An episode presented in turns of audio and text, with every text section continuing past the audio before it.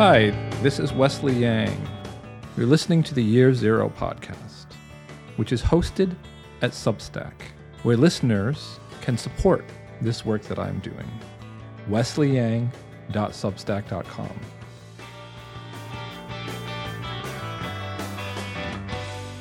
Back in February of 2016, an editor at Harper's Magazine asked me to write a story responding to the reemergence of a culture of student protest at universities across the country, occurring alongside and alluding often and drawing much of their energy from protests across the face of various American cities, most notably Ferguson, Missouri, after the killing of Michael Brown, as a part of a general resurgence of interest and concern over the question of racial equality, what the proponents of this movement would call the still unfinished business of black and white America, which was happening, of course, in the latter years of the second term of the presidency of America's first black president.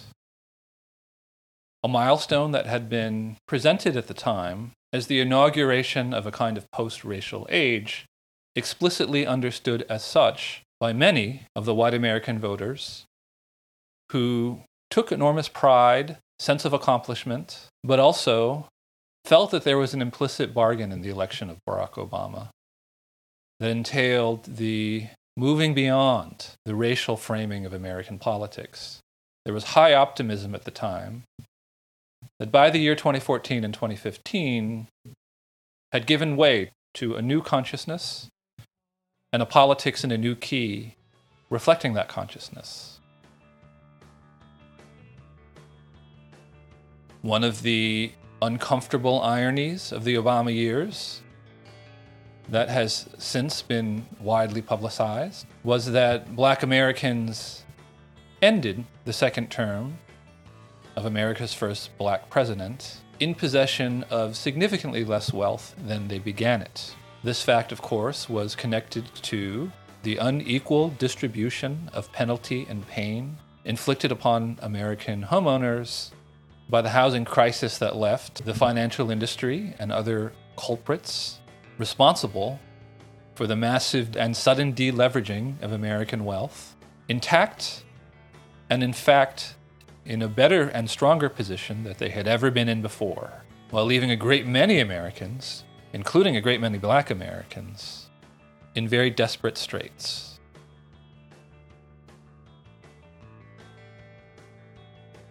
So, this was the politics. Alongside of this, of course, there was the emergence of uh, new research into episodes in which the United States government, in its various forms, not just in the South, where overt Jim Crow reign, but also in the North, where government policy drove patterns of racial segregation and the racial stratification that accompanied it in works of scholarship, such as the color of money, the color of law. These happened alongside other pieces of scholarship that had been accruing throughout the decade of the 2000s into the way the war on poverty became a war on crime and built what had then become known as a prison industrial complex. That, according to some of the increasingly present and plangent rhetoric of the time, represented a kind of new Jim Crow, suggesting, by virtue of an associative logic, that in fact slavery had given way to a form of second class citizenship, which had in turn given way to another form of second class citizenship, enforced through the agency of the carceral state. This kind of activist, relatively far left perspective had migrated since the 1970s from the mouths of black nationalists, members of the Nation of Islam, to receive scholarly vindication in the works of some activist minded historians, sociologists, and so forth. And so, new movements looking at the areas of American life that continued to be stratified by race had emerged. And all of this culminated in racial activism in the streets that was pegged to the kind of activism that was happening on college campuses, which made continual reference and allusion to what was happening in the streets, but also engaged in a very significant conceptual move, accompanied by a rhetorical move, that I refer to as ideological succession.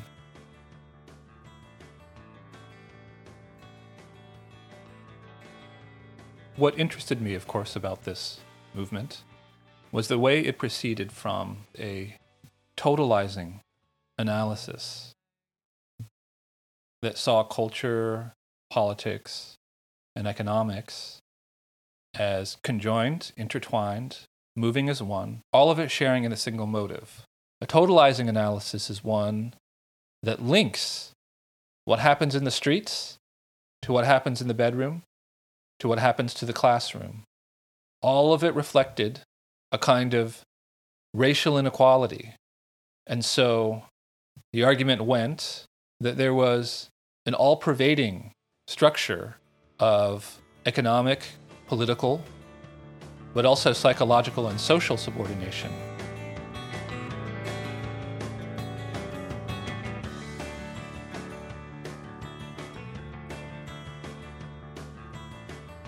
Back in the fall of 2015, there had been the infamous confrontation in the quad of Silliman College between a group of students and a professor of evolutionary biology named Nicholas Christakis, who at the time, along with his wife Erica, was what was called then the master of Silliman College, a term that referred to a teacher as opposed to a pupil rather than a master as opposed to a slave.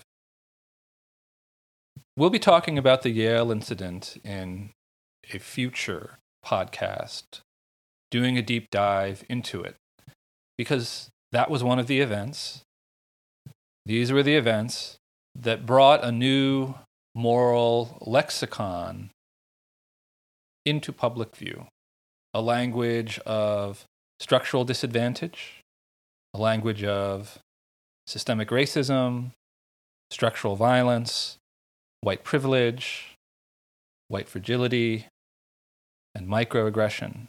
Ideas that sought to intervene in the very structure of reality based upon the premise that our reality was fundamentally polluted by, and indeed, at the very level of the language itself, structured in such a way as to assure the uplifting of some at the expense of others, who would be subordinated by the very rituals, manners, mores, habits, expectations, standards that comprised our everyday lives. I understood right from the start that this was a project with virtually no limits on the degree of regulation that it sought to impose, and one that was in principle because by virtue of the totalizing analysis that it relied upon, necessarily totalitarian in the way that it would attempt to intervene in the very structure of reality itself, changing the language, upending the various forms of cooperation, competition that were constitutive of our world and its systems. All of these systems had to be dismantled. And so I had a structural and intellectual analysis of all of this, but I ended up writing in a very different mode, in a personal mode, trying to situate myself in relationship to these new doctrines. Who was I anyway, and how did I fit in to that matrix? Well, I was the child of two immigrants born in Korea in the 1930s. And I was the child of two immigrants whose world had been destroyed by the violence of that prior world. And so to me, there was something about the microaggression typical young people moving out of adolescence and stepping into their adult lives, facing the challenges of what it means to grow up, encounter diversity in all of its various forms, including how to be in the presence of the very rich and how to live in a society stratified along so many different dimensions and axes. It was also the language of people trying to give a name to forms of racial disadvantage that persisted, even in the face of a nominally race neutral society where violations of civil rights were against the law, and where, in fact, a whole system of set asides and preferences aimed at, if not closing various disparities, at the very least, opening up the door of opportunity to those who had hitherto been excluded from it. A society that, that in all good conscience, committed to a program of inclusion and that was willing to exercise its power in pursuit of that goal, but where nonetheless disadvantages of various kinds that had not been mapped, that were simply present in the realm of the everyday, touched upon the lives of everyone. And so a language came into existence that attempted to talk about these lingering forms of disadvantage. And one of the ways at the center of this new way of thinking about things was the microaggression. On the one hand, the microaggression was a kind of confession of how little there was for anyone to complain about, because only in the absence of greater injustices would the microaggression be something that people were capable of perceiving. On the other hand, it was indisputably true that the retrograde attitudes of previous times continued to linger in people's consciousness, were often present in everyday interaction, and would suddenly impinge upon what began as the most innocent interaction, putting a little brush of poison onto an everyday exchange that suggested that other people, even despite themselves, could not help but see you in ways that diminished you. And this was not something that was necessarily in one's power as an individual to fight, but in fact something baked into the structure of reality itself. This was the power of the term. This was the source of its persuasiveness. This was the seductive power of the term, and also the danger that it posed. I ended up writing a piece that ended up being far gentler and more empathetic than I thought I would be on my way in, as I reflected upon my own experiences and held myself account to something that may in today's environment not actually be so wise to hold oneself account for publicly which of course was to be a part of a group of young wiseacres, mostly male, mostly Jewish, mostly Asian, in a suburban gifted and talented program, who were not so kind to a little black girl in our midst. And even in the midst of this unkindness, I do recall seeing her with her mother the only black child of either sex, participating in this class for gifted youngsters, and thinking about what it must have felt like to send her daughter into that environment where she would not be protected from the jibes of other students, knowing it would not be possible to protect her, but believing that in so doing, she was setting her up to do something that she herself was not able to do, which was to climb the ladder of American upward mobility at whatever cost it might take And the cost could be enormous. And we, little boys in the third and fourth grade, were a part of that cost back then. And it's something, when I think back to it, that shames and stings me. Because I was a part of a system of normalized and routine quotidian brutalities. And I would myself grow to be the target of organized and routine quotidian brutalities. And this, of course, is the system that the woke seek to reform. The manner in which they seek to reform it is a totalizing one, emerging from the totalizing quality of their analysis. It amounts to a kind of ongoing inquisition, one that I bridle against, one that I criticize relentlessly, one that I reject on principle, one that I see as inevitably harmful, but whose impetus on behalf of its creation I can grasp as well as any other person. And so, thusly situated, I made my first foray, my first intervention into the politics in a new key that was then emerging in America. That the next seven years into the present would take the form, among other things, of a continuous adjudication of all the underlying questions. As I reread it, I think it stands up very well. And for that reason, I'm going to go ahead and I'm going to read it now.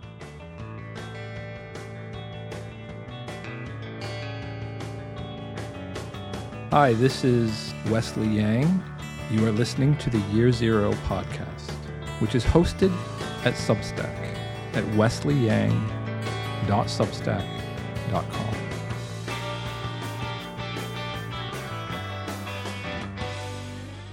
A few years back, I wrote an article about Aaron Swartz, a hacker and activist who killed himself while under indictment for the unauthorized downloading of millions of academic journal articles from an online archive.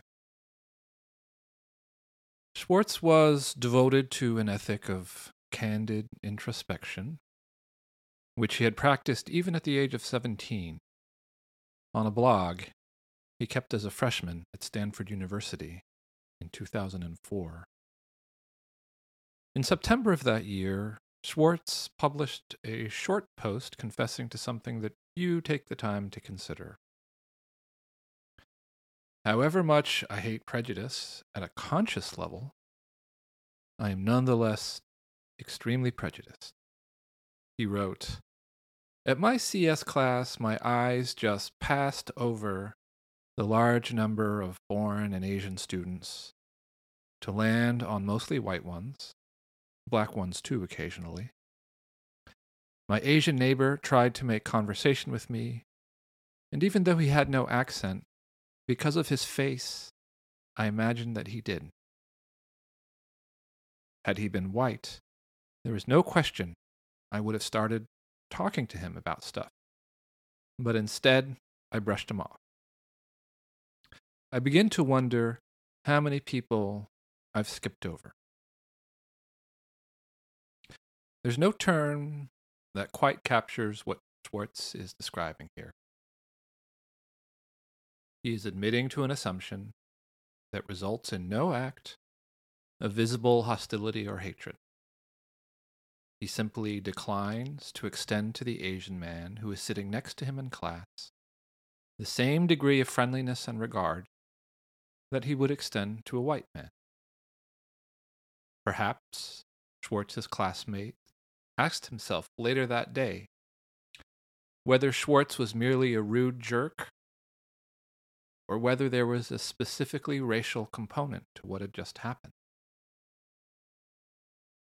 Maybe he didn't pause to wonder if the latter was the cause. Maybe as an Asian person living in the most Asian region in America, in a classroom full of others of his kind, at a school where Asians were strongly represented, he had no reason to think that anyone would treat him unkindly because of his race.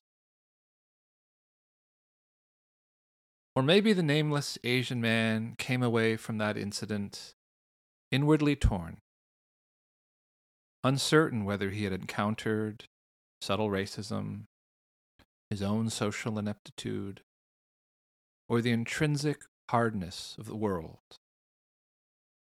Maybe he suspected that all these things were factors, knowing all the while that to make an issue of it would seem an excessive response to an easily deniable claim about an event of small importance with many possible explanations.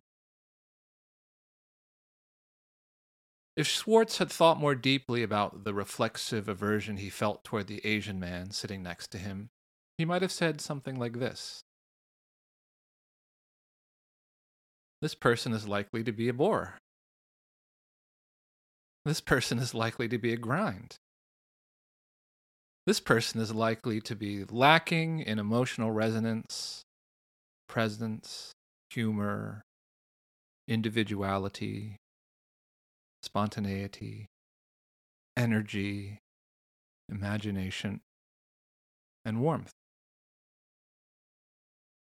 This person is likely to be passive, obedient, submissive, a hardworking nonentity, a nobody, a nullity, one of those mute, lugubrious, bespectacled, glum faced, inscrutable, spiky haired presences haunting the library behind a stack of books, who gaze impassively into a column of figures or drool onto the table while napping in the wee hour. But it's doubtful he would have compiled that list. The whole point of living in a culture is that much of the labor of perception and judgment is done for you, spread through the media, and absorbed through an imperceptible process that has no single author. Perhaps you too can envision being surrounded by Asian faces, all of them merging into one another in their meek self effacement. What we know for sure is that had he gotten to know Swartz, who would soon drop out of Stanford to help found the startup Reddit, that is to say, had Swartz not brushed him off because of his race, that nameless Asian man's life would have been changed for the better.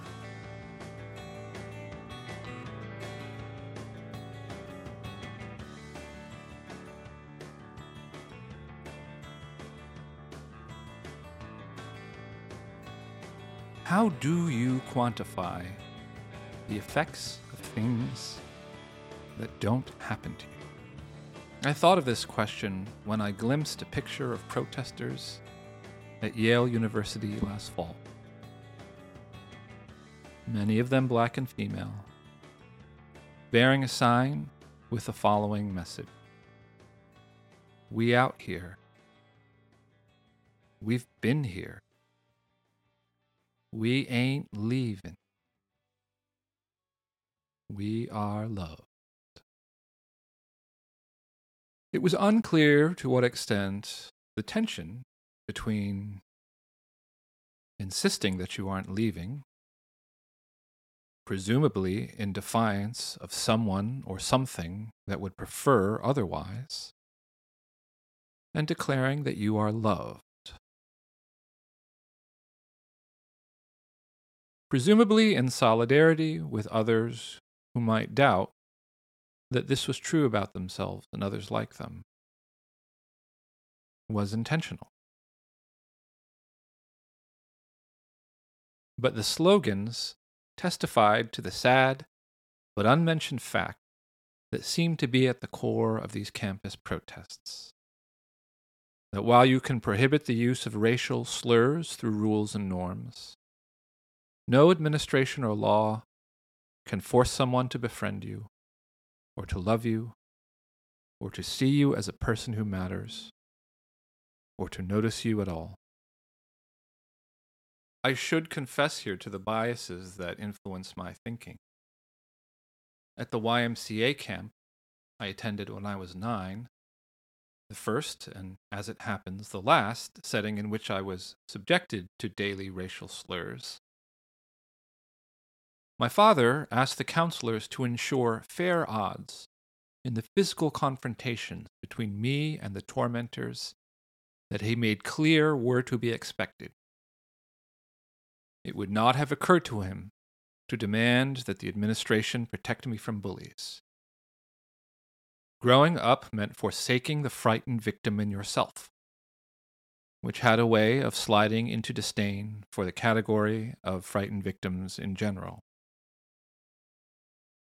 I don't mean to suggest that I endured a tough upbringing or that my father was a hard man.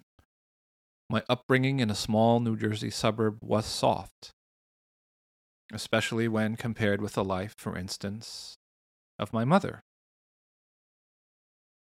The suffering she endured was squarely in the median range of what people born in Korea in the 1930s experienced. It was not unusual for American bombers to destroy your family's house during the Korean War. It was not unusual for your brother or father or sister to be killed by friendly fire. It was routine for proud and ancient families like my mother's to be reduced to a destitute rabble living off the charity of American missionaries. But her struggle did and does make most of the challenges that you are likely to face as the child of Americans in a part of the country where most of the kids assume they are headed to college seem fantastically trivial in comparison. The theory of microaggression can't help but seem to me mostly an indicator of how radically devoid of other threats our lives in America have become at least in the fortunate parts of the country where people go to college. But maybe I've grown habituated to conditions that today's young people feel entitled to reject. And maybe I escaped the role of frightened victim by finding others to victimize. When I think back to those years when all my attitudes were formed, I think also of the only black girl in the gifted and talented programs where I made my first friend. Her name was Shekina, and she was different in many respects from the suburban Jewish and Asian male wiseasses who were the norm in those classes, if not in the general population of their own schools. What an odious term, the gifted, to describe a group whose gifts mainly consisted of being the children of lawyers and dentists and professors and bankers. But let's not deny that there was a certain facility we possessed, or that it was a source of pride to be segregated into a place where our need for instruction, tailored to our superior abilities, would be honored. It should not surprise anyone that being bullied during our school days made us not into lovers of humanity, but victimizers of others the moment we had the numbers on our side. And I guess it goes without saying that we abused Shekina mercilessly. And that even if our teachers had done more to forbid us from mocking how she talked, as they sometimes tried to do, to little effect, no one could force us to see her as our equal.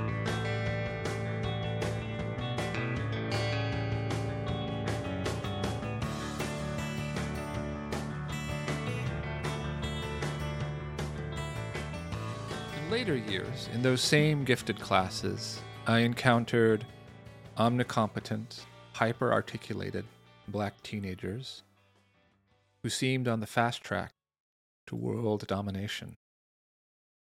They could code switch from street vernacular to the smooth diction of the lecture hall, using each idiom to swell the power and persuasiveness of the other. They had forged in the crucible of their souls the resources necessary to survive and triumph in a world that wasn't inclined to believe in their existence until they had proved it. Everyone wanted to know them. Adversity and the strength to meet it with forbearance and grace had made them more interesting and complex than anyone who hadn't been exposed to the same stimulus that adversity ends up becoming for those who aren't destroyed by it. Those people were cool. They were also exceptional. The campus protests remind us that any system that requires exceptional fortitude from certain categories of people is an unjust one. The jargon that tried to name this injustice and serve as a tool in the struggle against it white privilege, microaggression, safe space, etc. caught on so fast because it named something that people recognized right away from their own lives. Like any new language that seeks to politicize everyday life, the terms were awkward, heavy handed, and formulaic. But they gave confidence to people desiring redress for the subtle incursions on their dignity that they suspected were holding them back. The new vocabulary provided confirmation of what young people have always had reason to suspect that the world was conspiring to strip them of their dignity and keep them in their place, and elevated those grievances to the status of a larger political project. Of course, the terms could easily become totalizing and portray the world as an iron cage in which crude identity categories determine everyone's fate in a way that is demonstrably false. In practice, the protesters wound up appealing to college bureaucrats to wipe away the accretions of the world's violent history. And yet they also gave voice to an aspiration that people of my generation and older who had grown up more isolated in a wider America, had not thought could be expressed as a collective demand rather than as an individual wish. That all of us, even the unexceptional, could claim as a matter of right an equal share of existential comfort as those who had never had cause to think of themselves as the other. This still seems to me an impossible wish. And like all impossible wishes, one that is charged with authoritarian potential. But those of us who have grown inured to life's quotidian brutalities, the ones we accept for ourselves, and the ones we unthinkingly impose on others, should not be surprised that the young have a different sense of the possible than we do, or forget too readily what it was like before we were so inured.